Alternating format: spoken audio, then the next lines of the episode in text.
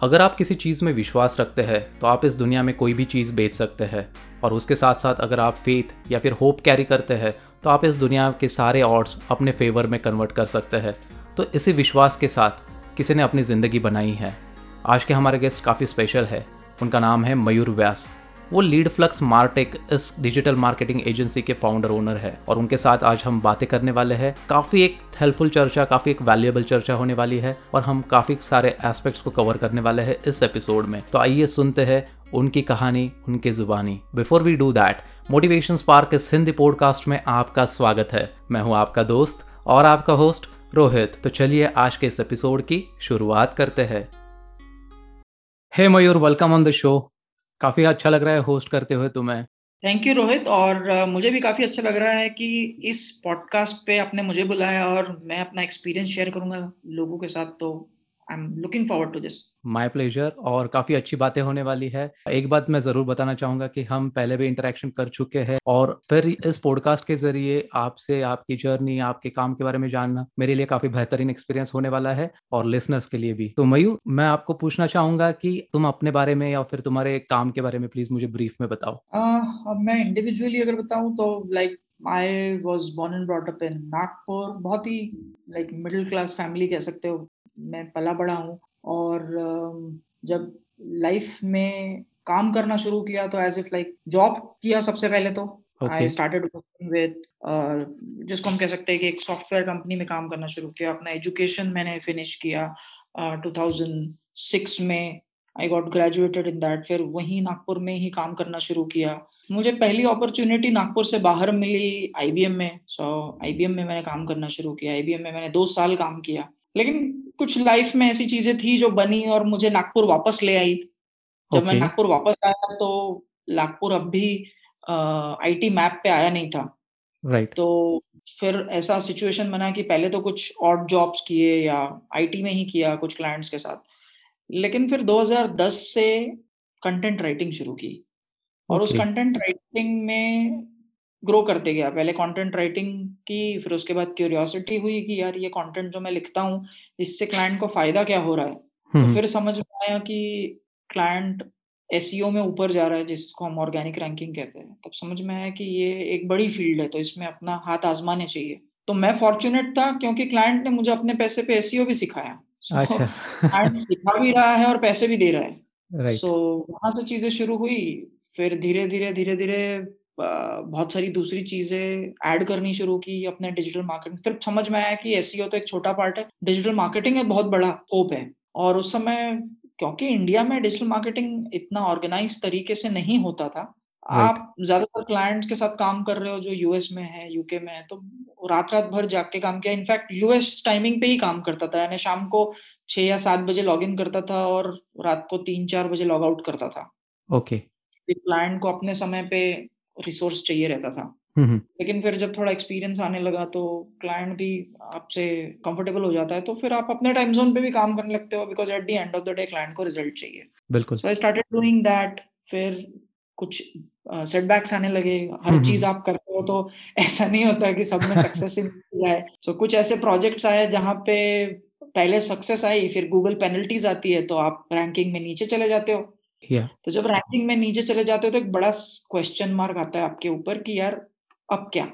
क्योंकि क्लाइंट तो आपकी तरफ़ देख रहा है। mm-hmm. और जब आपके पास सोल्यूशन नहीं होता तो या तो क्लाइंट आपको छोड़ के चला जाएगा और जो 90 परसेंट केस में होता है। लेकिन फिर वो वहाँ से I think I have twisted lot of things कि नहीं अब ऐसी हो नहीं तो और क्या तरीके हो सकते हैं?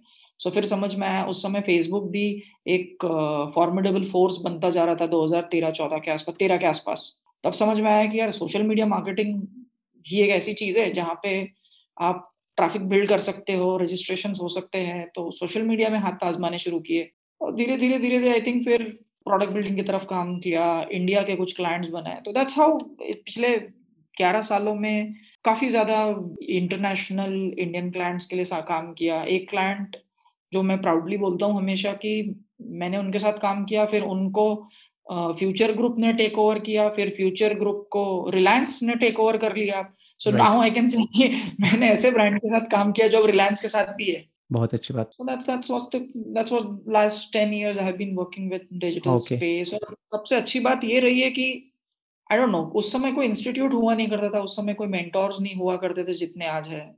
तो जो भी हम्म। सीखा सब खुद के एक्सपेरिमेंट पे ही सीखा। ओके ग्रेट तो काफ़ी मतलब ट्रायल एंड एरर्स काफ़ी एक्सपेरिमेंट करके काफ़ी एक नए नए एक्सपीरियंस लेके आगे बढ़ने की चाह रखी है तुमने। तो फिर मयूर ऐसा कब हुआ कि वो कौन सा मोमेंट था कि जब तुमने ये जर्नी को शुरू करने का फैसला लिया और जो आज भी कुछ हासिल कर लिया है तो उसके बारे में क्या कहना चाहोगे?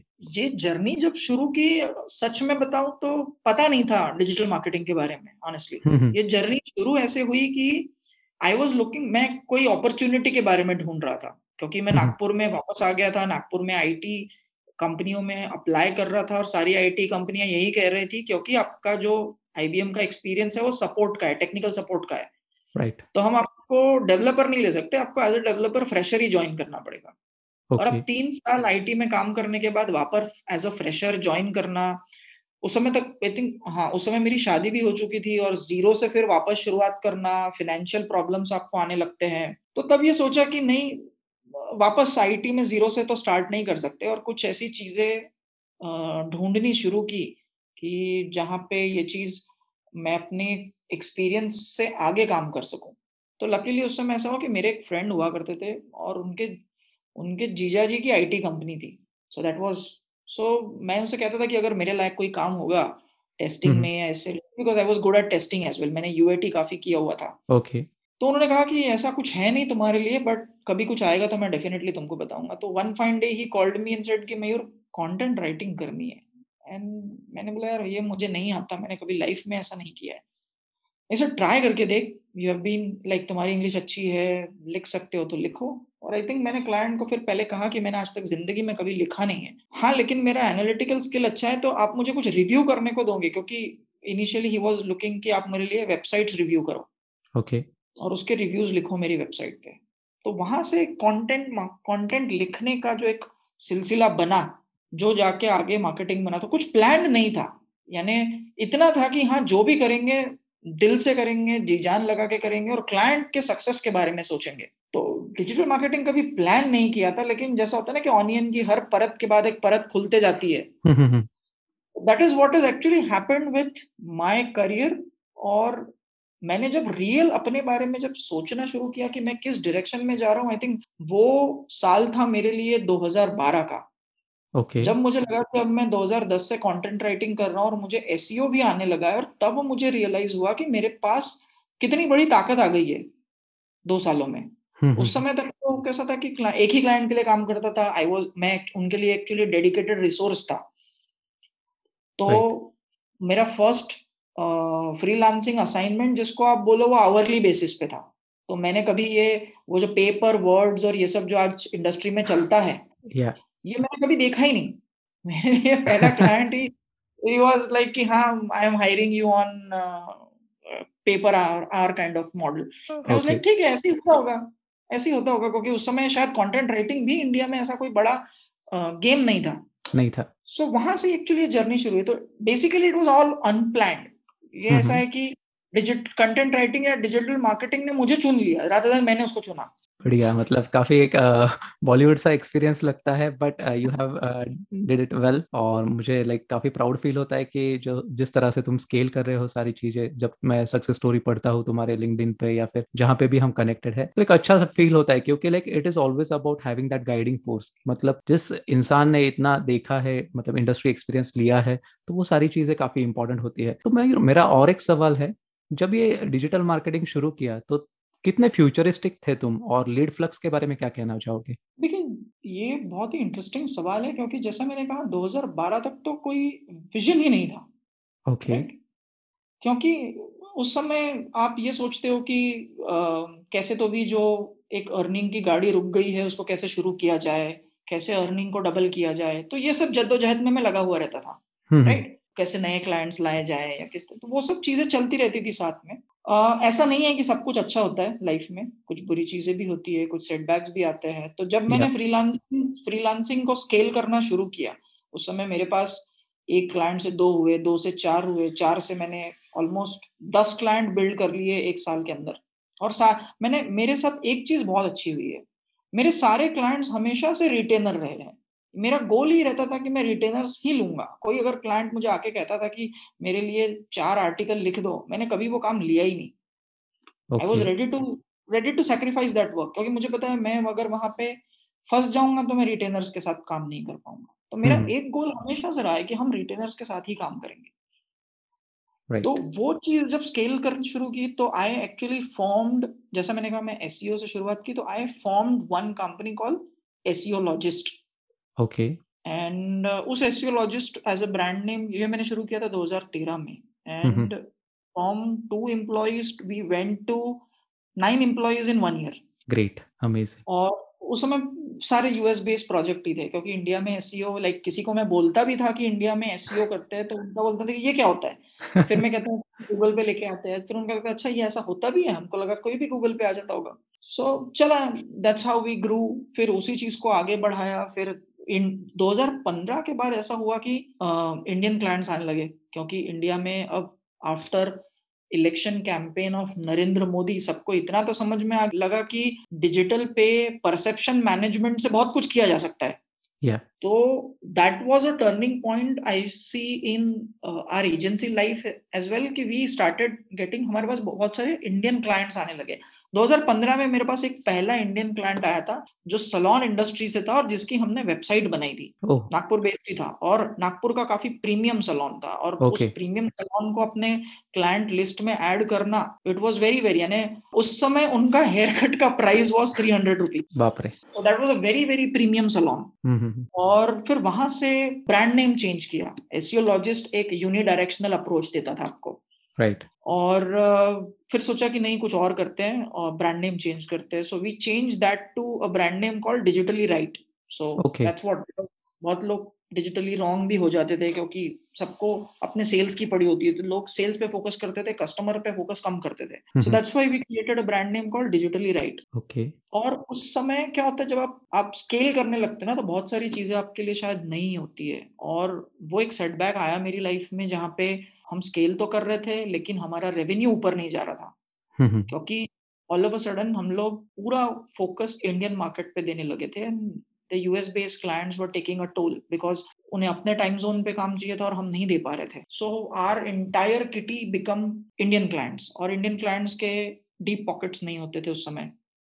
And the kind of like हम जिस स्टेज पे थे हम डीप पॉकेट्स वाले क्लाइंट्स के पास जा भी नहीं सकते थे बिकॉज़ नागपुर जैसी छोटी सिटी में बैठ के हम्म, अगर आप काम कर रहे हो और वो एक्सपोजर भी नहीं आया था उस समय। हम लोग कर रहे थे काम लेकिन सो वी स्टार्टेड हमारे बॉटम लाइंस काफ़ी नीचे जाने लगे। That was a very troublesome time for me as well I also had मेरे पास काफ़ी पर्सनल फाइनेंशियल सेटबैक्स भी आए उस वक्त। Okay okay. और एक समय आया जब सोचा कि नहीं ये एजेंसी मुझे बंद करनी है। मैंने एजेंसी को बंद कर दी बिकॉज़ मुझे लॉसेस होने लगे थे वहाँ पे। क्योंकि रिसोर्स कॉस्ट ऊपर जा रहा था लेकिन मेरे प्रॉफिट मार्जिन ऊपर नहीं जा रहे थे। सो so, मैंने उस एजेंसी को बंद कर दिया उसको। एंड आई थॉट कि कुछ और करते हैं लेट मी थिंक ऑफ़ क्योंकि क्या होता है जब आप करियर में आगे बढ़ते हो ना तो आप अपने अपने आप को इवॉल्व भी करते हो। Yeah. सिर्फ़ आप पूरे डिजिटल मार्केटिंग के बारे में नहीं सोचोगे। तो उस समय मैं प्रोडक्ट कुछ ऐसे प्रोडक्ट्स पे भी काम कर रहा था जिनके साथ में यू आई यू एक्स और डेवलपमेंट और उन सब के बेसिकली उस समय तक कैसा था कि स्टार्टअप कल्चर इंडिया में आने लगा था। 2017 के आसपास अगर आप देखोगे। सो so, मैं उन उस चीज़ में हाथ आजमाने लगा था। तो वो बहुत सारी चीज़ें इवॉल्व कर रही थी बहुत सारे नए मकाम पे जाने की सोच रहा था। लीड फ्लक्स ऐसे आया कि पैंडेमिक था। और पैंडेमिक में जैसा कि हम लोग सभी लोग घर में बंद थे। Yes. तो उस समय में अपने आप को एक्चुअली क्या होता है जब आप घर पे बैठते हो आप शांति से बैठते हो आप अपने आप को इंट्रोस्पेक्ट करते हो कि आपने लाइफ में क्या किया कौन कौन से एक्सपीरियंस आपने लिए किन चीज़ों में आप बेहतर हो तो वो सब पूरे दस सालों का निचोड़ मैंने निकाला एक okay. महीने बैठ के कि यार लाइफ में अब ऐसा क्या किया है जिसको हम सबसे बेहतर कर सकते हैं दूसरी एजेंसीज के से भी तो जब सारी केस स्टडीज़ सारे जब निचोड़ निकाले तो पता चला कि हम लोग बी टू बी में बहुत अच्छे थे। हमने हमेशा बी टू बी में अच्छा काम किया। क्यों? क्योंकि हम एस में बहुत अच्छे थे। हम्म, हम्म। तो एस बी टू बी में बहुत काम आता है क्योंकि बी टू बी पूरा का पूरा जो साइकिल होता है वो पूरा रिसर्च ड्रिवन होता है। Right. और उसी समय लकीली ये भी हुआ क्योंकि ये सिर्फ़ मेरी गट फीलिंग नहीं थी। ये मैंने अपने आप का एक निश बिल्ड किया कि मैंने अच्छा काम किया है। दूसरा इस गट फीलिंग को या इस पर्टिकुलर मेरे सोच को मैंने रियल नंबर्स के साथ भी जोड़ा और उसी समय आई थिंक हॉपस्पॉट की एक स्टडी आई थी जिसको मैं पढ़ रहा था। हॉपस्पॉट अपने बी टू बी मार्केटिंग में काफ़ी बड़ा नाम है। Okay okay. तो हॉपस्पॉट की उस स्टडी में काफ़ी क्लियरली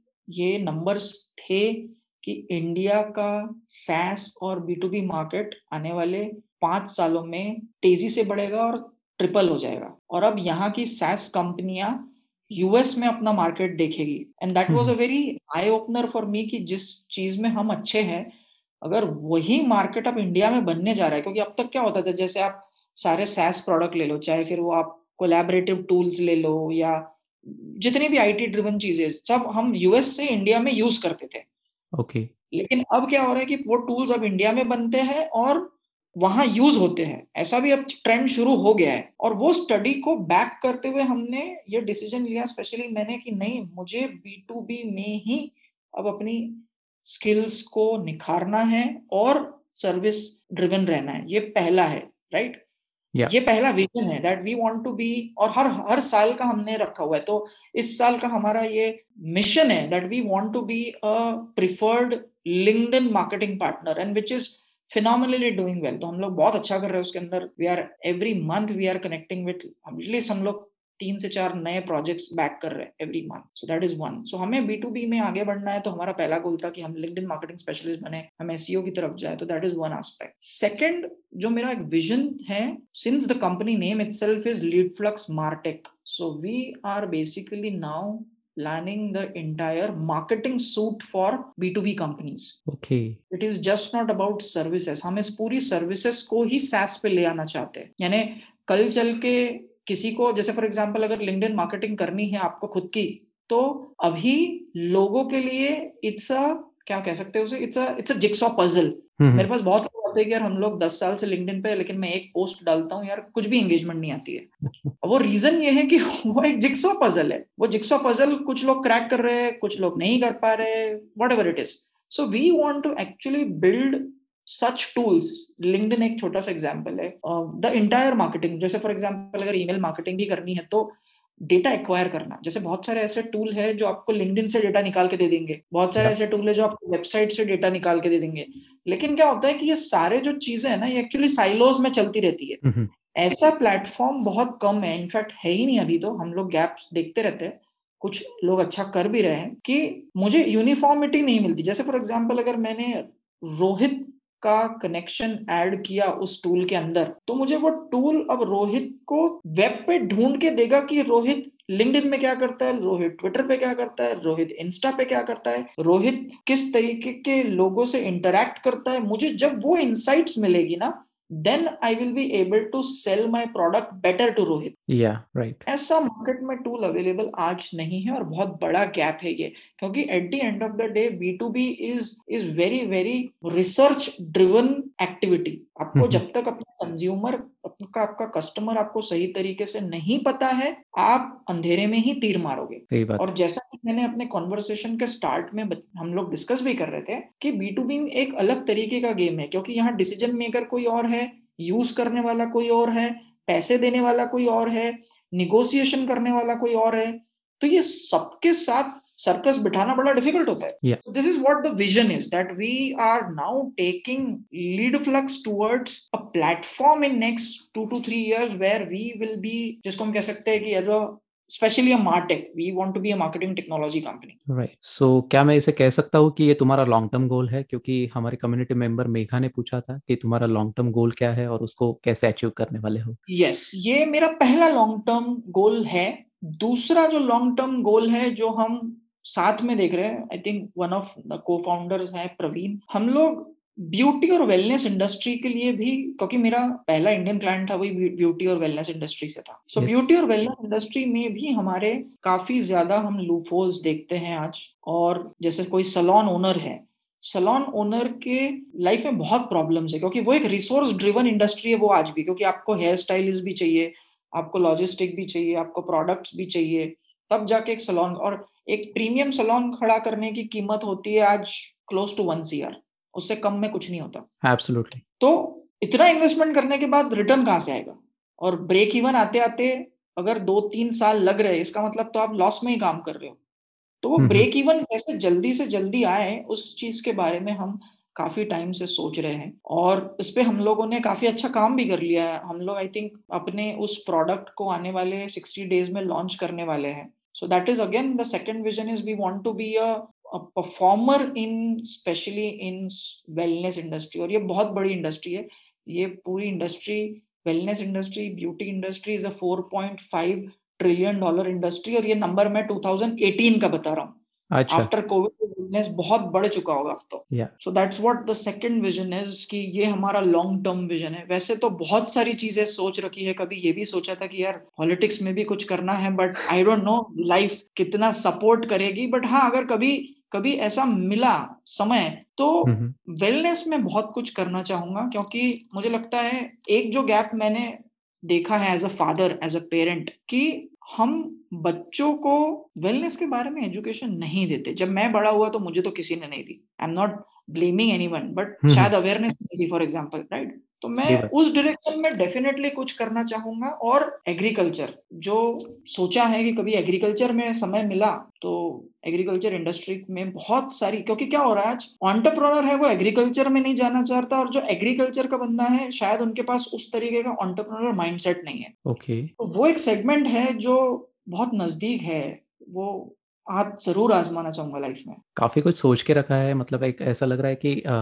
नेटवर्क मैप करके रखा है कि ये सारी चीज़ें करनी है उसके पीछे अप्रोच भी पता है तुम्हें but you are going step by step and वो काफ़ी अच्छा होता है क्योंकि तुम्हें फिर पता चलता है कि कौन सी चीज़ें काम कर रही है कौन सी चीज़ें नहीं कर रही है कहाँ पे सुधारना है। So I am loving that particular approach और इसी तरह से शायद लोग आगे बढ़े यही मैं कहना चाहूँगा। Absolutely. और एक सवाल है जिसको पूछा है विभा ने ये भी हमारे लिंक्डइन के कम्युनिटी मेंबर है। तो वो बी टू बी के बारे में पूछना चाहते हैं, तुम्हारा बी टू बी पे काफ़ी होल्ड है। तो बी टू बी मार्केटिंग को सक्सेसफुल बनाने के लिए क्या चीज़ें ज़रूरी है? अदर देन इफ़ेक्टिव कम्युनिकेशन कोई रियल लाइफ एग्जांपल से जोड़ना चाहोगे? एब्सोल्युटली देखो बी टू बी मार्केटिंग जैसा कि मैंने कहा बी टू बी मार्केटिंग एक एक जिक्सॉ पजल की तरह right 90 percent of the B to B marketing लोगों की फेल हो जाती है, क्योंकि वो अपने सही कस्टमर को पहचान ही नहीं पाते। क्योंकि जैसे फॉर एग्ज़ाम्पल अगर किसी ने कह दिया कि बी टू बी मार्केटिंग में अगर आप एस को टारगेट करना चाहते हो हम्म, तो टारगेट ऑडियंस में who is the decision maker और 90 परसेंट ऑफ़ द लोग ये कहते हैं कि मेरा डिसीज़न मेकर सीईओ है क्योंकि 100 लोगों की 200 लोगों की कंपनी है तो CEO is the decision maker but actually CEO decision maker होता नहीं है। सीईओ अपने ऑपरेशंस के मैनेजर को पूछेगा कि हाँ ये सॉफ्टवेयर जो आप खरीदना चाहते हो ये जो प्रोडक्ट आप खरीदना चाहते हो ये आपके ऑपरेशंस को कितना बेहतर करेगा? क्योंकि अगर वो ऑपरेशंस हेड बोलेगा कि नहीं नहीं इससे मुझे कोई फ़र्क नहीं पड़ेगा ये मेरा प्रॉब्लम सॉल्व नहीं करेगा हमें कोई दूसरा देखना चाहिए। So operations guy is basically the real decision maker and influencer as well तो वो आपके वो सीईओ के डिसीज़न को बहुत इन्फ्लुएंस करेगा। दूसरा द फाइनेंस गाय कि फाइनेंस आपसे प्राइसिंग के बारे में पूछेगा फिनेंस आपके प्रोडक्ट पोजीशनिंग के बारे में भी बात करेगा कि हाँ आप सस्ते क्यों नहीं हो आप महँगे क्यों हो whatever it is so सबसे पहली चीज़ जो मुझे गैप दिखता है बी टू बी में वो दिखता है कि लोग अपना टीजी सही से नहीं बना पाते और फिर वो वहीं घूमते रहते हैं गोल गोल दूसरा जो इम्पोर्टेंट एस्पेक्ट होता है बी टू बी में वो ये होता है कि बी टू बी में है ना लोग आरओआई देखते हैं। अगर आप आर पोजिशन नहीं कर पा रहे हो अपने प्रोडक्ट को लेकर या अपने सर्विस को लेकर तो आपकी डील कभी क्रैक नहीं होगी। क्योंकि at the end of the day वो भी बिज़नेस कर रहा है आप भी बिज़नेस कर रहे हो। अगर आप अपने मार्केटिंग पिच में आप अपने सेल्स पिच में ये नहीं बता पा रहे हो कि इस प्रोडक्ट को खरीदने के बाद आरओआई क्या होगा। बिलीव मी वो सेल क्लोज नहीं होगी क्योंकि बी टू सी में आरओआई नहीं देखा जाता वहाँ पे दूसरी चीज़ें देखी जाती है। जैसे अगर कोई मार्केटिंग कैंपेन करनी है तो यार ब्रांडिंग कितना हो रहा है अवेयरनेस कितनी बिल्ड हो रही है। ये सब B to B to B के प्रोडक्ट में नहीं करेगा कि मुझे अपने ऑफ़िस को चलाने के लिए प्रोडक्ट चाहिए या कोई मटेरियल चाहिए राइट Right. सर्विस चाहिए। अगर उसको मैंने नहीं जोड़ा आरओआई से तो नहीं होगा सेल और तीसरा जो गलती करते हैं मार्केटर्स वो ये होते हैं कि परचेस साइकिल को कभी समझ नहीं पाते। देखो क्या होता है बी टू सी में कि आपका कस्टमर है और आप है सिंपल Yeah. में ये परचेस प्रोसेस है ना थोड़ी सी कॉम्प्लेक्स हो जाती है कि बिज़नेस अलग अलग लोग बैठे हैं अलग अलग जगह पे बैठे हैं। तो वो एक चीज़ है और ये ये बहुत सिंपल सिंपल सी चीज़ है क्योंकि अपार्ट फ्रॉम कम्युनिकेशन आपको किन लोगों से बात करनी है पहले वो समझना ज़रूरी है। क्योंकि अगर जब आपको ये पता चल जाएगा कि मुझे किस से बात करनी है तो अपना अपना कम्युनिकेशन बना पाओगे। सो आई थिंक ये ये बेसिक चीज़ें हैं जो हम लोगों को बहुत ध्यान में रखनी चाहिए जब हम किसी भी बी टू बी कैंपेन को प्रॉपरली सेट करते हैं। And one of the important is आप फनल अप्रोच यूज़ करो। आप फनल अप्रोच यूज़ नहीं करोगे there will be problems there will be problems I see like काफ़ी कुछ एस्पेक्ट्स देखने पड़ते हैं, इतना भी आसान नहीं है। बट uh, उसमें अगर शायद हम और भी एफर्ट्स लेते हैं कस्टमर को समझते हैं या फिर मार्केट को समझ लेते हैं तो फिर शायद आसान हो सकता है। And I hope this answers Vibhas question thank you for giving out that simple explanation अगला सवाल है काफ़ी इंटरेस्टिंग है और काफ़ी अलग सा भी है। वो आया है चैत्रा से। वो पूछना चाहती है कि सेटबैक्स को इफेक्टिवली कैसे डील करे? बड़ा डिफ़िकल्ट होता है। एक्चुअली देखा जाए तो सेटबैक्स को डील करना। क्योंकि जब भी कोई सेटबैक आता है ना तो सेटबैक अकेला नहीं आता। सेटबैक आता है बहुत सारा बैगेज भी लेके आता है और बैगेज छोड़ के भी जाता है हम्म। तो पहली चीज़ होती है सेटबैक्स को मेरी लाइफ में भी बहुत सेटबैक्स आए यानी फाइनेंशियली सेटबैक्स आए रिलेशनशिप सेटबैक्स आए बहुत सारी चीज़ें आई लेकिन सेटबैक्स को डील करने का पहला जो तरीका ये है कि सेटबैक्स को चढ़ के खेलो। जैसे मैं फॉर एग्ज़ाम्पल बैटिंग करता हूँ तो बॉलर पे चढ़ के खेलता हूँ। मैं मैं बॉलर के दिमाग के साथ खेलता हूँ। और यही एक्चुअली स्पोर्ट से मिला है। तो जब सेटबैक्स आता है तो सबसे पहले ये समझो कि ये सेटबैक आया क्यों?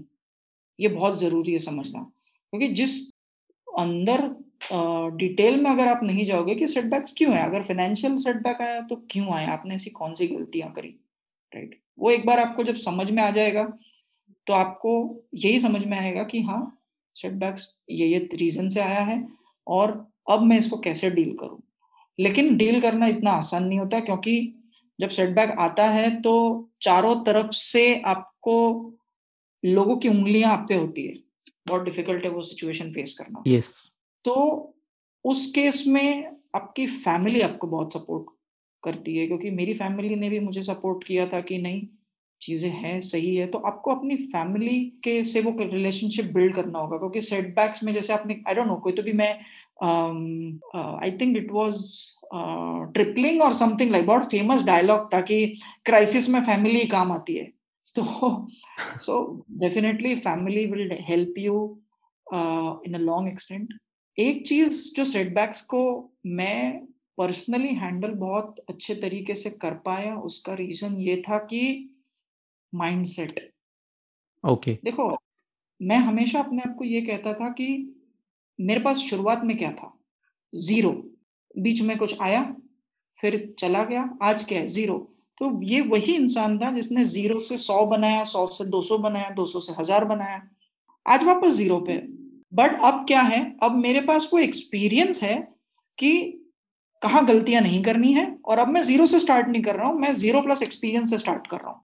तो ये सोच लो कि अब सेटबैक जो आया है एक्चुअली वो उसने टीचर का काम किया है हमारे लिए yeah. तो वो चीज़ें मुझे सेटबैक्स को मैनेज करने में बहुत इजीली हेल्प करती है और पता नहीं ये मेरी शायद अपब्रिंगिंग है या शायद मैं इतने सालों क्रिकेट खेला हूँ उसकी वजह से है कि मेरा माइंडसेट अभी बड़े से बड़े प्रॉब्लम को भी मैंने कभी तवज्जो नहीं दी। बड़े से बड़ा प्रॉब्लम आ जाएगा, मुझे पता है ठीक है, ये निकल जाएगा। I just have to hold my position और मैं एक्चुअली होल्ड माई पोजिशन वाली फिलोसॉफी पे भी ज़्यादा बिलीव नहीं करता हूँ। मैं कहता हूँ मूव ऑन आगे निकलो। अगर सेटबैक आया है, आगे बढ़ो। यानी I don't know one of my friend always says कि जो चीज़ ऊपर नहीं जा रही ना, वो नीचे ही जाएगी। क्योंकि तो आप होल्ड कर रहोगे? प्रेशर से नीचे चले जाओगे। So always try and move up in the ladder that's the only thing अपने आप को चैलेंज देते रहो। जितना ज़्यादा चैलेंज दोगे सेटबैक्स उतना छोटा लगने लगेगा। काफ़ी रियलिस्टिक है मतलब। और मैं तो कहना चाहूँगा कि सेटबैक्स हर किसी के ज़िंदगी में होते हैं। उसको हम किस एंगल से, किस नज़रिए से देखना चाहते हैं और कितने छोटे समय से उसमें से बाहर निकलना चाहते हैं। अगर ये इच्छा है तो फिर शायद हम परफेक्टली डील कर सकते हैं उससे। और ज़्यादा उस पर स्ट्रेस आउट नहीं करना है। बहुत से बार लोग वो सिचुएशन में डिवेल करते रहते हैं। शायद फिर तब मुश्किल बन जाती है कि वहाँ से कैसे निकले क्या करे क्लूलेस बन जाते हैं। तो a good approach Mayur. Moving ahead we have another question from Anita कि टाइम मैनेजमेंट को टैकल करने के लिए क्या सोल्यूशन है आपके पास? बहुत बहुत डिफ़िकल्ट क्वेश्चन है क्योंकि सबकी तरह मेरे पास भी वही 1440 मिनट है क्योंकि मैं हमेशा टाइम को मिनट में गिनता हूँ एक्चुअली घंटों okay. में नहीं गिनती। रियलिस्टिक फिगर लेके चलता हूँ हमेशा। और मुझे पता है कि अगर मैं आठ घंटे सो रहा हूँ तो 540 घंटे या 560 घंटे तो सो रहा हूँ। सॉरी मिनट सो रहा हूँ। राइट तो सबसे इंपॉर्टेंट चीज़ है कि मैं ना दो मेथड यूज़ करता हूँ। और ऐसा नहीं है कि मुझे कभी प्रॉब्लम नहीं आई टाइप मैनेजमेंट की। हमेशा से आई है। हम वहाँ पे भी बहुत बार चोट खाई है। बट पिछले दो साल से ये ये मैं यूज़ कर रहा हूँ और मुझे से काफ़ी फ़ायदा हुआ है। नंबर वन चीज़ मैं एटलीस्ट दिन में, सबसे पहला जो एक काम करता हूँ या इनफैक्ट दिन में भी नहीं करता हूँ, एक रात पहले ही कर लेता हूँ। मैंने काफ़ी टाइम से भी ये करना शुरू किया है कि एक रात पहले ना, एक तीन कॉलम बना लेता हूँ कि मेरे लाइफ में कल का जो दिन आने वाला है, उसमें जो काम होगा वो किस बकेट में होगा।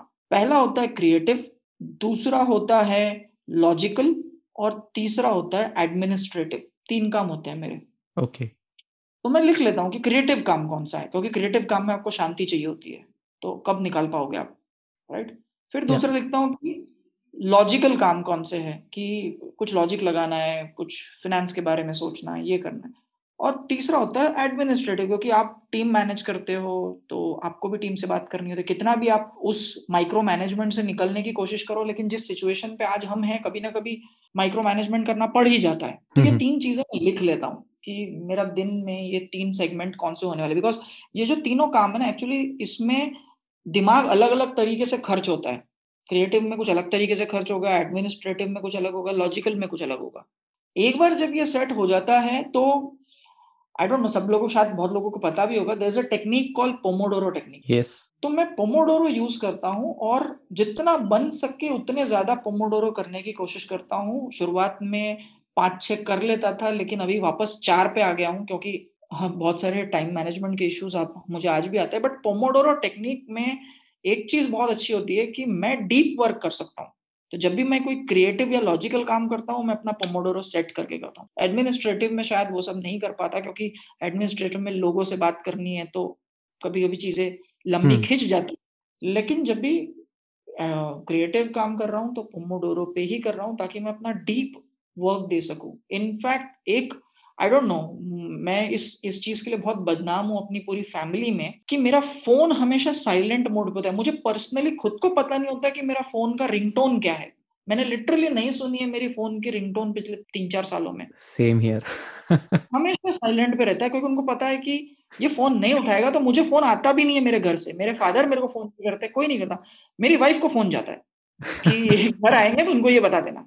बिकॉज़ दे नो कि ये बंदा फ़ोन नहीं उठाने वाला।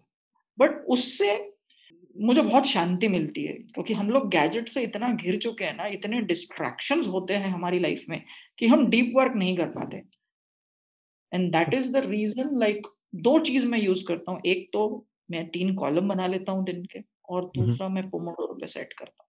And this has help me या क्योंकि ये मैं पहली बार सुन रहा हूँ बकेट लिस्ट जो होनी चाहिए और काफ़ी अच्छा भी लगा मतलब एक क्रिएटिव लॉजिकल और एडमिनिस्ट्रेटिव तो डिस्ट्रीब्यूशन जब हो जाता है तब चीज़ें आसान भी होती है और प्रायोरिटीज सेट हो जाता है तो उस हिसाब से टाइम अलोकेट कर सकते हैं। अमेजिंग या so another question coming from Ehsanat वो पूछना चाहते हैं कि तुम जिस प्रकार से आगे बढ़ रहे हो सारी चीज़ें अच्छी जा रही है तो तुम्हारा लर्निंग का सोर्स या फिर रेफरेंस क्या है?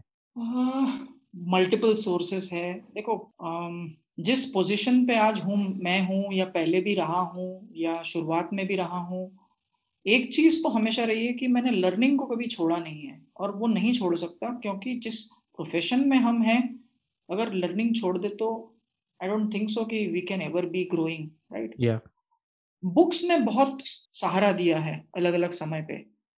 जब लाइफ में डाउन था तो इकिगाई भी पढ़ी जब लाइफ की पहली मोटिवेशनल बुक ही मैंने शिव खेड़ा की यू कैन विन पढ़ी थी उस समय उस समय ऐसा लगता था कि यार दुनिया मुट्ठी में कर सकते हैं बिकॉज़ दैट वाज लाइक मैं टेंथ में था जस्ट टेंथ की एग्ज़ाम दी ही थी और वो बुक मेरे हाथ में आई थी। Okay okay. तो बुक्स ने बहुत सहारा दिया अलग अलग समय पे दिया। मैंने मोस्टली फाइनेंस रिलेटेड बुक्स पढ़ी है मोटिवेशनल बुक्स पढ़ी है। हाँ फिक्शन भी बहुत पढ़ा है। हाँ नॉवेल्स कभी नहीं पढ़ी क्योंकि मज़ा ही नहीं आता था मुझे। बहुत लोगों ने कहा कि पढ़ा करो वोकेबलरी थोड़ी ठीक हो जाएगी कॉन्वर्सेशन थोड़ा ठीक हो जाएगा, लेकिन समहाउ नहीं पढ़ा। और बुक्स है, दूसरा ऑनलाइन रिसोर्सेज बहुत पढ़े हैं, बहुत यूट्यूब देखा है, बहुत पॉडकास्ट सुने हैं, बहुत ज़्यादा ब्लॉग्स पढ़ते आया हूँ, वो एक चीज़ रही है। तीसरा जो चीज़ मेरा लर्निंग का रहता है वो रहता है लोगों से सीखना। क्योंकि बहुत सारे लोग क्या होते हैं जो कोई कंटेंट क्रिएटर नहीं है वो वो कहीं कुछ लिखता ही नहीं है या वो कोई कहीं कुछ बोलता ही नहीं है फॉर एग्ज़ाम्पल उनसे कैसे करोगे? So you need to also connect with humans और बहुत बार ऐसा नहीं है कि वो बोलेंगे और आप उनसे सुनोगे और सीख लोगे। बहुत बार आपके ऑब्जर्वेशन पे बहुत इंपॉर्टेंट है कि वो क्या कर रहे हैं। उन्होंने उन्होंने कौन सी चीज़ को कैसे किया ताकि आप भी उनसे सीख सको। तो वो जो चीज़ें हैं ना एक्चुअली वो हेल्प करती है। तो ऑब्जर्वेशन ऑब्जर्वेशन बहुत क्रिटिकल चीज़ है जो हम अंडर रेट कर देते हैं बहुत बार कि अगर वो आदमी कुछ बोल नहीं रहा है तो हम उसकी तरफ़ ध्यान भी नहीं देंगे। ऐसा नहीं होता। सो so, ये ये हमेशा मेरे लर्निंग सोर्सेस रहे हैं कि लोगों से जितना ज़्यादा सीखे और पता नहीं पिछले तीन तीन या चार सालों में मैंने काफ़ी ज़्यादा रोड ट्रिप्स की हैं। Okay okay. तो रोड ट्रिप ने मुझे एक बेटर मार्केटर बनाया है क्योंकि जब आप रोड ट्रिप पे निकलते हो ना तो हर चीज़ आपके पास लिमिटेड होती है और उन्हीं लिमिटेड चीज़ों में आपको सही डेस्टिनेशन तक पहुँचना होता है। सो so, वो सब चीज़ों ने बहुत लाइफ एक्सपीरियंस ने बहुत कुछ सिखाया है बहुत कुछ।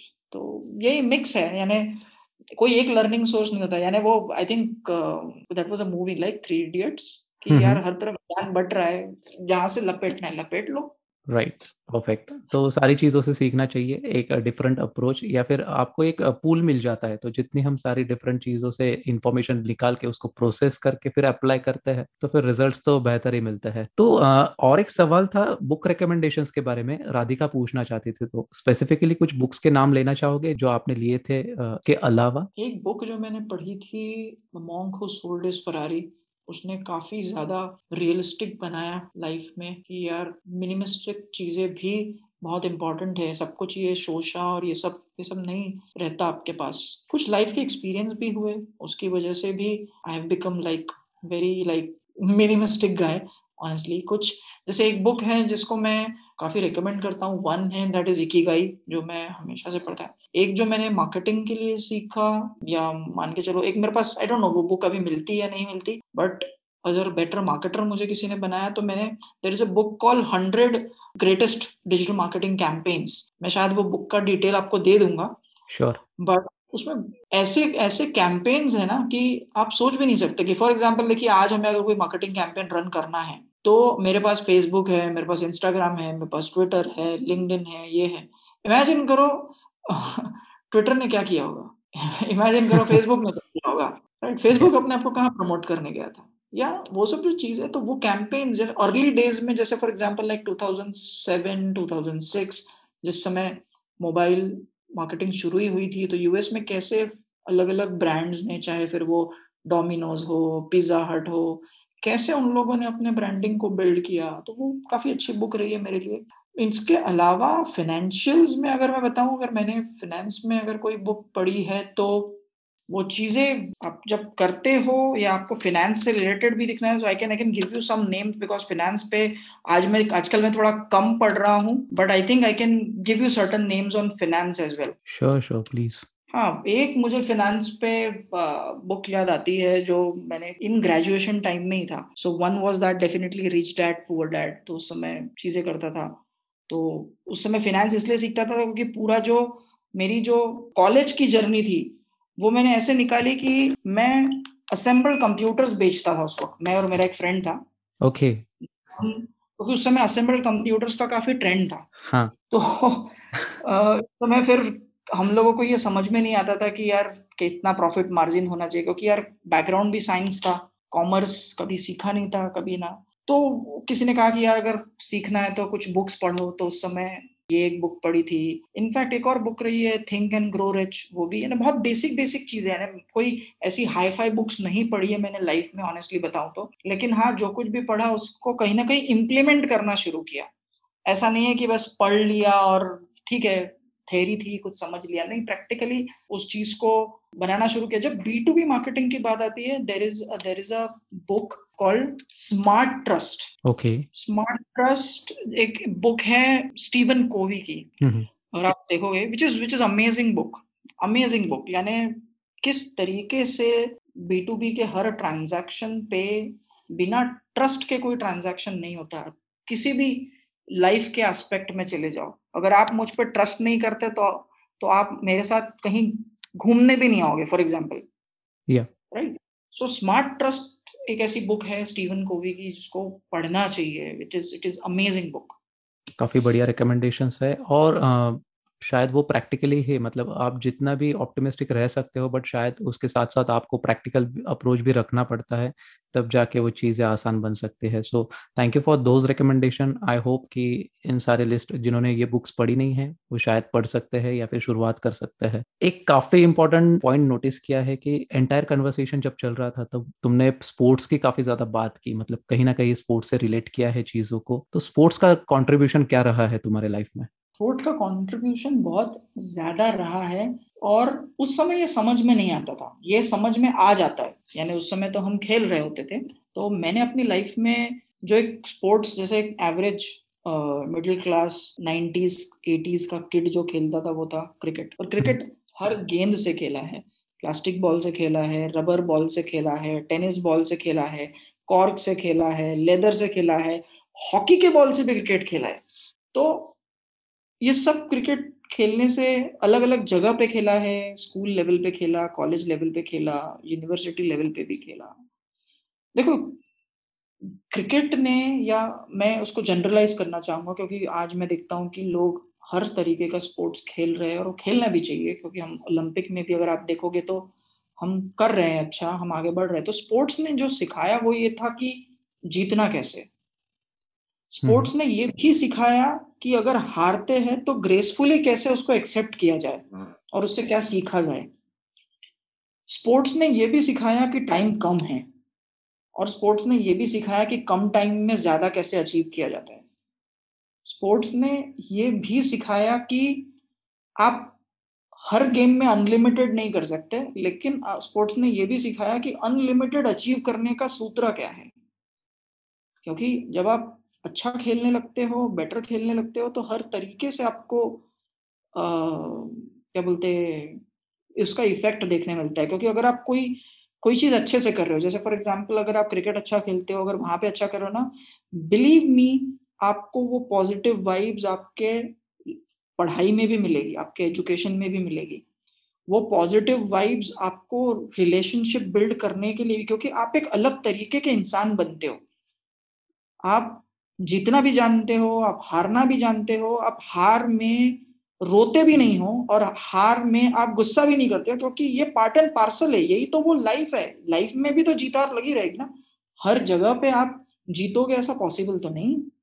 तो this is what I think मुझे जो लगता है over a period of time जो मैंने अपना एक जो माइंडसेट बनाया कि किसी भी सिचुएशन पे अनफेस्ड होना, किसी भी सिचुएशन को डरना नहीं वो सब कुछ स्पोर्ट्स से सीखा। स्पोर्ट्स नहीं होता तो मुझे नहीं लगता कि मैं शायद चीज़ों को इतना इजीली एक्सेप्ट कर पाता क्योंकि मैंने अपनी लाइफ में बहुत बड़े फिनेंशियल लॉसेस भी देखे हैं। लोग सोच नहीं पाते उस एज में मैंने फिनेंशियल लॉसेस देख लिए। और it was eight figure financial loss तो डिफ़िकल्ट होता है लोगों को मैनेज yes. करना। So it is it is happened so ये ये सब कुछ स्पोर्ट्स से आया है। ये सब और वहाँ से बाउंस बैक कैसे किया जाए ये शायद वो एटीट्यूड भी वहीं से आया। आई डोंट नो हमारे लिसनर्स में कितने लोग मिलेनियल्स हैं लेकिन सबने कोलकाता वाला वो टेस्ट मैच देखा होगा जहाँ पे हम एक पारी से पिछड़ रहे थे and how Rahul Dravid and Laxman has turn that match और वो मैच हम जीते। That is a perfect example कि आप कितना भी लो क्यों ना चले जाओ? अगर आप में कुवत है और आपका जज्बा है तो आप ऊपर ज़रूर आओगे। बिल्कुल। मुझे तो गूजबम्प्स आए क्योंकि एज अ स्पोर्ट्स पर्सन क्योंकि सच में मैंने भी काफ़ी खेला है क्रिकेट खेला है badminton I have represented my school तो जो खेलता है उसको पता होता है और शायद जो खेलते रहता है उसको और भी एक्सपीरियंस करने का मौका मिलता है और इसको लाइफ से रिलेट करना इसको जो हम काम कर रहे हैं आज के दिन में इससे रिलेट करना ये काफ़ी बड़ी बात होती है। सो इसलिए कुछ ना कुछ करते रहिए कुछ ना कुछ खेलते रहिए शायद उससे इंस्पिरेशन मिलके लाइफ में कहीं ना कहीं इंप्लीमेंट कर सकते हैं। सो काफ़ी एक बढ़िया सा पॉइंट था। Moving ahead Mayur question Praveen से आ रहा है कि जेन सी के बारे में क्या कहना चाहोगे? लाइक like, जो हमेशा फॉल्ट्स ढूंढते रहते हैं आंट्रप्रनर्स या फिर एम्प्लॉयर्स के बारे में शायद वो लेके लो प्राइसेस हो या फिर बहुत डिमांडिंग हो जाते हैं इससे रिलेटेड देखिए जेनजी के बारे में मैं ये कहना चाहूँगा कि no doubt that doing good बहुत अच्छा कर रहे हैं। क्योंकि अगर मैं अपने पन को लूँ या अपनी अपनी यंग एज को लूँ तो हमें तो पता ही नहीं होता था कि हमें करना क्या है। उस समय फ़ील्ड ही नहीं थी ना, उस समय था डॉक्टर बन जाए, इंजीनियर बन जाए, कहीं नौकरी कर ले राइट एटलीस्ट आज उनके पास वो रिसोर्सेस है जिनसे वो एजुकेशन ले सकते हैं, समझ सकते हैं और कहीं लोग अच्छा कर भी रहे नो डाउट लेकिन कुछ समय से मैंने ना एक ट्रेंड देखा है। जैसे चाहे फिर वो लिंक्डइन हो या ट्विटर हो, जहाँ पे लोग लिखते हैं कि हमें अपने काम का पूरा मेहनताना नहीं मिल रहा या हम उतना रिन्यूमरेशन नहीं ले पा रहे हमें ऑन्टरप्रॉनर्स शायद उस निगाह से नहीं देख रहे कि हम भी कुछ कर सकते हैं। देखिए सबसे पहली चीज़ सिक्के के दो पहलू होते हैं। जैसा कि मैंने कहा कुछ लोग अच्छा कर रहे हैं और अच्छा लगता है देख के कि इस एज में आ, उनके पास ये रिसोर्सेस है। और मैं इसलिए कहता हूँ क्योंकि I am talking to one of the client जो 16 साल का फाउंडर है। He is his founding an IT company at age of 16 तो मुझे बहुत अच्छा लगता है वो देख के क्योंकि 16 साल की एज में तो मैं जस्ट टेंथ की एग्ज़ाम दी थी पास हुआ था और मुझे लाइफ में पता ही नहीं था मुझे क्या करना है क्योंकि हमारे पास रिसोर्स ही नहीं था। True. जितने भी थे उनसे हम कुछ ना कुछ कर रहे थे। लेकिन जैसा कि मैंने कहा कुछ निगेटिविटी भी चल रही है। और वही जैसे सिक्के के दो पहलू हो गए लेकिन मैं उस चीज़ में निगेटिविटी में इस, इसलिए थोड़ा सा बात करना चाहता हूँ कि सिक्के के दो पहलू हो गए तो आपको सबसे पहले ये देखना होगा कि आपने अपना काम या आपने अपना किरदार पूरा निभाया क्या नहीं? मैं किसी का नाम नहीं लेना चाहता लेकिन पिछले छह महीनों में हमने काफ़ी लोगों को ट्विटर और लिंक्डइन से हायर किया है। लेकिन जब अकाउंटेबिलिटी की बात आती है जब परफॉर्मेंस की बात आती है वो पीछे हट जाते हैं। यानी आप बिलीव नहीं करोगे कि हर ऑर्गेनाइजेशन का अपना एक प्रोसेस होता है राइट yeah. और उसी प्रोसेस से ऑर्गेनाइजेशन चलती है क्योंकि अगर सिस्टम से चीज़ें नहीं चलेगी तो केओस होगा। लेकिन जब जेनजी ने हमारे यहाँ इस सिस्टम में आए आए तो एक एटीट्यूड था कि सर ऐसे काम मैं नहीं कर सकता। या मैं रिपोर्ट को आपको वीकली नहीं दे सकता मैं फोर्टनाइट दूँगा या मैं मंथ में एक ही बार रिपोर्ट दूँगा। तो ऐसा नहीं होता है क्योंकि आपको एक चीज़ समझनी होगी कि सबसे पहली चीज़ ये जो पूरा सर्कस चल रहा है ये एक्चुअली चल रहा है ट्रस्ट अकाउंटेबिलिटी और ट्रांसपेरेंसी के ऊपर। क्योंकि क्लाइंट हमें जब पे करता है तो ट्रांसपेरेंसी ट्रस्ट और अकाउंटेबिलिटी मांगेगा। लेकिन इसका मतलब ये नहीं कि हमने क्लाइंट को अपनी सेल्फ रिस्पेक्ट बेच दी है। ऑनेस्टली नॉट और मैं चाहता भी नहीं कि कोई भी ऑन्टरप्रनर इस लेवल पे जाए। तो ये जो निगेटिविटी है ना ये बंद होनी चाहिए। दूसरा आप यकीन नहीं मानोगे मैंने कम से कम पिछले आ, तीन महीनों में 700 रिज्यूम स्कैन किए हैं। बाप रे। But I have hired only six people और उस सिक्स में से भी मैं सिर्फ़ तीन के साथ आज कंटिन्यू कर रहा हूँ after three months now you believe एक तो एक तो लोग आँख बंद करके अप्लाई कर देते हैं। वहाँ लिखा कुछ और है प्रोफ़ाइल कुछ और है और आ जाता है। सेकंड हम्म। नहीं समझ में आ रही है कुछ लोगों को चीज़ें और वो एक्सेप्ट नहीं कर रहे ये ये पर्सनली मेरे साथ हुआ है। मैं किसी का भी नाम नहीं लेना चाहता लेकिन आई हैव बीन हियरिंग कि सर इतने साल में आपने क्या कर लिया? I I heard that statement I said thank you मुझे मुझे इसमें कोई कोई सेकंड जवाब नहीं देना है। सो so, ये एटीट्यूड छोड़ो क्योंकि हमें पता देखो क्या होता है जितने रिसोर्सेस आज लोगों को मिल रहे हैं ना हम्म। आप और मैं ये जानते हैं कि हमें कभी ये रिसोर्स नहीं मिले। बिल्कुल लाइफ का पहला लाइफ का पहला सेलफोन भी मैंने अपने पैसे से खरीदा था या लाइफ आप यू वोंट बिलीव यानी मैं उस चीज़ को बोलना नहीं चाहता लेकिन आई स्टिल से कि फोर्थ स्टैंडर्ड में मैं था उस समय मैंने कहा कि मुझे एक साइकिल चाहिए। मुझे साइकिल मिली सेवेंथ स्टैंडर्ड में। It's not that my father could not buy it वो hmm. चाहते थे कि मैं उस चीज़ की वैल्यू करूँ। फोर्थ में साइकिल मिल जाती तो ऐसा लगता कि यार तो मैंने क्योंकि मेरे किसी भी दोस्त के पास नहीं थी तो मैं हवा में उड़ने लगता। मैं सोच कि नहीं जब समय आएगा तब आपको मिलेगा। फिर वहाँ से सीखा कि हाँ प्रिविलेजेस किसको कहते हैं? आज तो आज हम इस सिचुएशन में जी रहे हैं कि लाइफ ही प्रिविलेज बन चुकी है। Yeah. ज़िंदा हो ज़िंदा हो तो वही प्रिविलेज तो मैं इसलिए जेनजी को ये कहना चाहता हूँ कि जब भी आप किसी भी अनकंफर्टेबल सिचुएशन में जाओ और आपको लगता है कि यहाँ पे आपके साथ कुछ गलत हो रहा है तो ज़रूर आवाज़ उठाओ। लेकिन पहले ये सोचो कि ये गलत नहीं है। आपको एक ऐसे प्रोसेस से निकाला जा रहा है क्योंकि जब कुंदन बनता है तभी गहना बनता है। वो उसको गर्म होना पड़ेगा। हम्म। वो प्रोसेस से जाना पड़ेगा। अगर उस प्रोसेस में आप अपने आप को नहीं झोंकोगे it will be very difficult future will be very difficult life बहुत टफ है। लाइफ टफ है। सही बात है।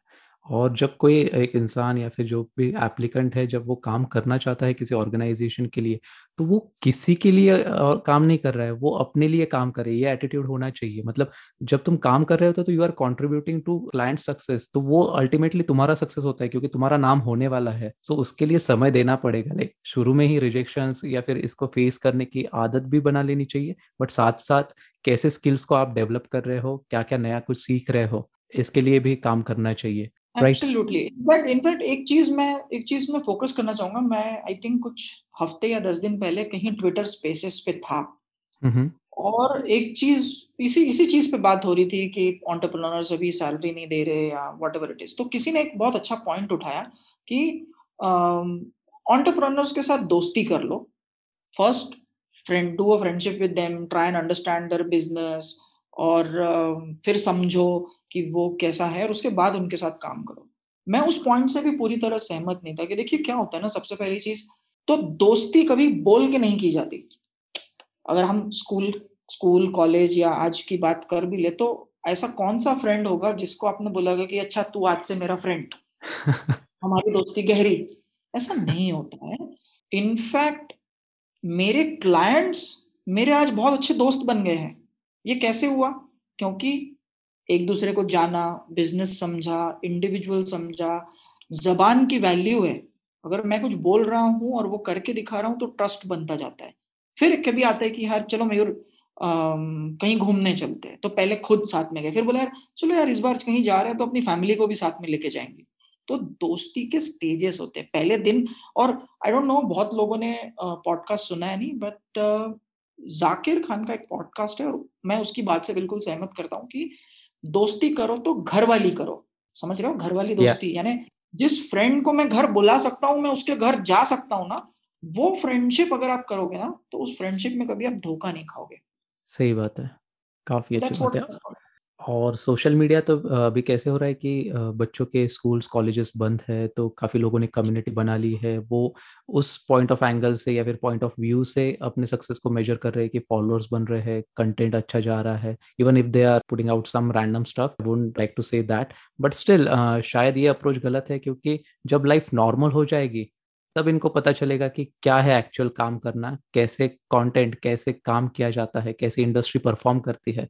सो so, अभी के लिए काफ़ी एक मतलब चलो वो मज़े लेने का समय चल रहा है उनके लिए शायद वो सोशल मीडिया ही बचा है पैंडमिक के वजह से। But then they have to be prepare for whatever is coming next in their life या मेरा लास्ट सवाल मयूर अगर कोई बी टू बी मार्केटिंग या फिर डिजिटल मार्केटिंग में जाना चाहता है तो उनके लिए तुम्हारी क्या सलाह रहेगी? मेरी सलाह यही है कि सबसे पहली चीज़ तो आपको ये समझना होगा कि डोंट गो यानी सिर्फ़ ऐसे मत जाओ कि देखो ट्रेंड है फॉर एग्ज़ाम्पल लाइक बहुत बूम है डिजिटल मार्केटिंग में, चलो चलते हैं राइट ऐसा नहीं होता है। ऐसा इसलिए नहीं होता है क्योंकि जिस दिन ये बूम खत्म हो जाएगा, उस दिन आप क्या करोगे? अगर आपकी उसमें चाहत ही नहीं है या आप आप उसमें शायद इसलिए जा रहे हो क्योंकि यार कुछ करने को मिल नहीं रहा है। वर्क फ्रॉम होम है और डिजिटल मार्केटिंग या आईटी या ये बूमिंग है तो उसमें चलते हैं। राइट ऐसा नहीं होता है। आपको अपने आप को पहले समझना होगा। देखो अगर अगर आप अपने आप को नहीं समझोगे क्योंकि सी मैं मैं इसलिए ये कह पा रहा हूँ कि मैं नहीं मुझे नहीं पता था कि मैं डिजिटल मार्केटिंग में आऊँगा। लेकिन मुझे पहले दिन से ये पता था कि टेक्नोलॉजी से मेरी रुचि है। हम्म। यानी वो चीज़ मेरे दिमाग में थी क्योंकि मैंने आ, मैंने अपना माइक्रोसॉफ्ट सर्टिफिकेशन किया हुआ है मैंने अपना ओरेकल सर्टिफिकेशन किया हुआ है मेरे पास आ, उस समय I also did my C C N A के लिए मैंने क्लासेस किया तो मुझे इतना पता था कि technology is the future right तो मुझे टेक्नोलॉजी में जाना है। तब yeah. मुझे मैंने शुरुआत में वो चीज़ें की। तो अगर आपका लाइकिंग है क्योंकि अब ऐसा हो गया ना हर चीज़ में टेक्नोलॉजी है। टेक्नोलॉजी से कोई भी सेक्टर अछूता नहीं है। So don't just go into digital marketing लेकिन हाँ डिजिटल मार्केटिंग में जब आप आते हो क्योंकि काफ़ी स्टूडेंट्स और काफ़ी ऐसे लोग भी थे जो मेरे से पहले काम करते थे आज वो अपनी खुद की एजेंसी भी स्टार्ट कर चुके हैं। नागपुर में। मेरे साथ काम करते थे मेरे कलीग्स रह चुके हैं मेरे एम्प्लॉयज़ रह चुके हैं जो आज अपनी डिजिटल मार्केटिंग एजेंसी चला रहे हैं। सो so, एक चीज़ तो डिजिटल मार्केटिंग करियर में आना है तो ये सोच के आना है कि लॉन्ग टर्म आओ। Okay. दो साल आऊँगा फिर फिर आगे देखेंगे फिर क्या होता है आज तो ट्रेंड है फिर देखेंगे। ऐसा नहीं होता है। सोचो लॉन्ग टर्म के लिए पाँच साल दस साल का कुछ सोचो। नहीं सोच पा रहे हो कोई प्रॉब्लम नहीं है। तीन साल का सोचो कि अच्छा मैं कहाँ से शुरुआत कर सकता हूँ और कहाँ तक जा सकता हूँ। राइट वो चीज़ आपको करनी है। Yeah. डेफिनेटली अपॉर्चुनिटीज़ आज बहुत ज़्यादा है। हर छोटी से छोटी चीज़ की अपॉर्चुनिटी आज। अगर किसी को ईमेल मार्केटिंग में ही अपने आप को शार्प करना है तो स्कोप है। बी टू बी मार्केटिंग में email marketing is a formidable force in fact अगर आज आप देखोगे कि लोगों ने लिंक्डइन पर्सनल ब्रांडिंग नाम की कोई चीज़ इवेल्युएट कर ली है या इजाद कर ली है सॉरी yes. तो पहले तो नहीं था ऐसा।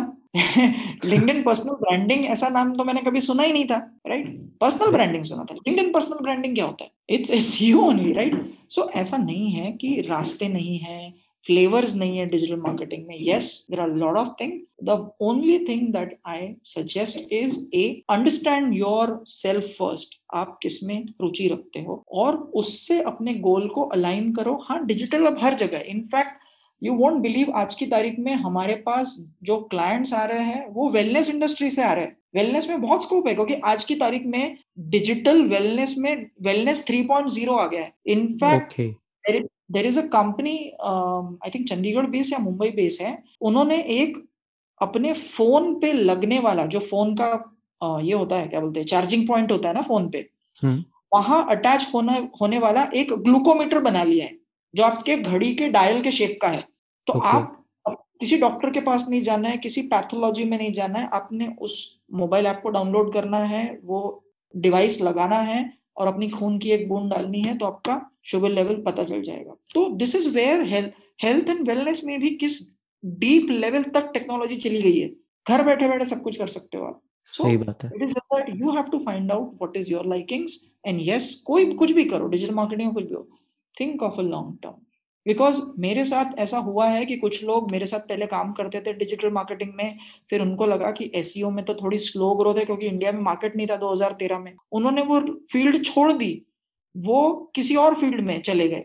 फिर पता चला कि पैंडेमिक में वो फ़ील्ड इतनी बैडली हिट हुई है कि कोई इवेंट ही नहीं हो रहा लाइफ में। तो वापस डिजिटल मार्केटिंग की तरफ़ आ गए। लेकिन अब वापस ज़ीरो से शुरू कर रहे हैं। तो ऐसा नहीं होगा। Think of something which is long term yes and जो आना चाहता है इंडस्ट्री बहुत बड़ी है और बहुत बड़ी होने वाली है। ट्रू मेरे को भी एक भी अच्छा लगा कि ट्रेंड को फॉलो करने से अच्छा है कि तुम्हें क्या पसंद है वो करना चाहिए, क्योंकि मुझे भी काफ़ी लोग पूछते हैं कि पॉडकास्ट शुरू करना चाहता हूँ क्या क्या चीज़ें होती है। तो मैंने भी जर्नी देखी है कि कितने एफर्ट्स लगते हैं क्या क्या है उसके पीछे? मतलब सिर्फ़ पैसा देके या फिर एडिटिंग कर लेंगे बाहर से या फिर वो सारी चीज़ें वैसे वर्कआउट नहीं करती है। There is a lot of process behind it so हर कोई कर सकता है करने के लिए मना ही नहीं है बट uh, जैसे तुमने कहा कि लॉन्ग टर्म सोचना पड़ेगा that will for sure take you places great so Mayur काफ़ी अच्छा लगा, काफ़ी चीज़ों पे हमने बातें की, काफ़ी कुछ सीखने को मिला है और ख़ास करके जो सवाल थे उनके भी आपने जवाब दिए तो कम्युनिटी भी काफ़ी खुश होने वाली है। So I just want to say you thank you for your valuable time और ये एपिसोड काफ़ी एक वैल्यूएबल रहेगा मेरे लाइफ में और पूरे कम्युनिटी के लिए। Thank you Rohit and all the listeners जो हमें सुन रहे हैं, आपने पेशेंटली हमें सुना और मेरी लाइफ के बारे में आपने जाना और उसे सीखने की कोशिश की। So I am very excited my pleasure और Mayur and me are like available at fingertips so आप कहीं पे भी कनेक्ट कर सकते हैं हमें सोशल मीडिया पे तो बिल्कुल बातें हो सकती है। So thank you so much and goodbye have a good life thank you मुझे पता है कि आपको ये एपिसोड बिल्कुल पसंद आया है। आपको बस अभी एक काम करना है। आपको इस एपिसोड को शेयर करना है और शो को सब्सक्राइब करना है। मैं और भी नए और एक्साइटिंग एपिसोड के साथ फिर से लौटूँगा। Till then stay happy stay healthy Bye bye. Take care. This podcast was created on Hubhopper Studio. If you wish to start your own podcast for free, visit www.hubhopperstudio.com. Hubhopper is India's leading podcast creation platform. Click on the link in the episode description or visit www.hubhopperstudio.com.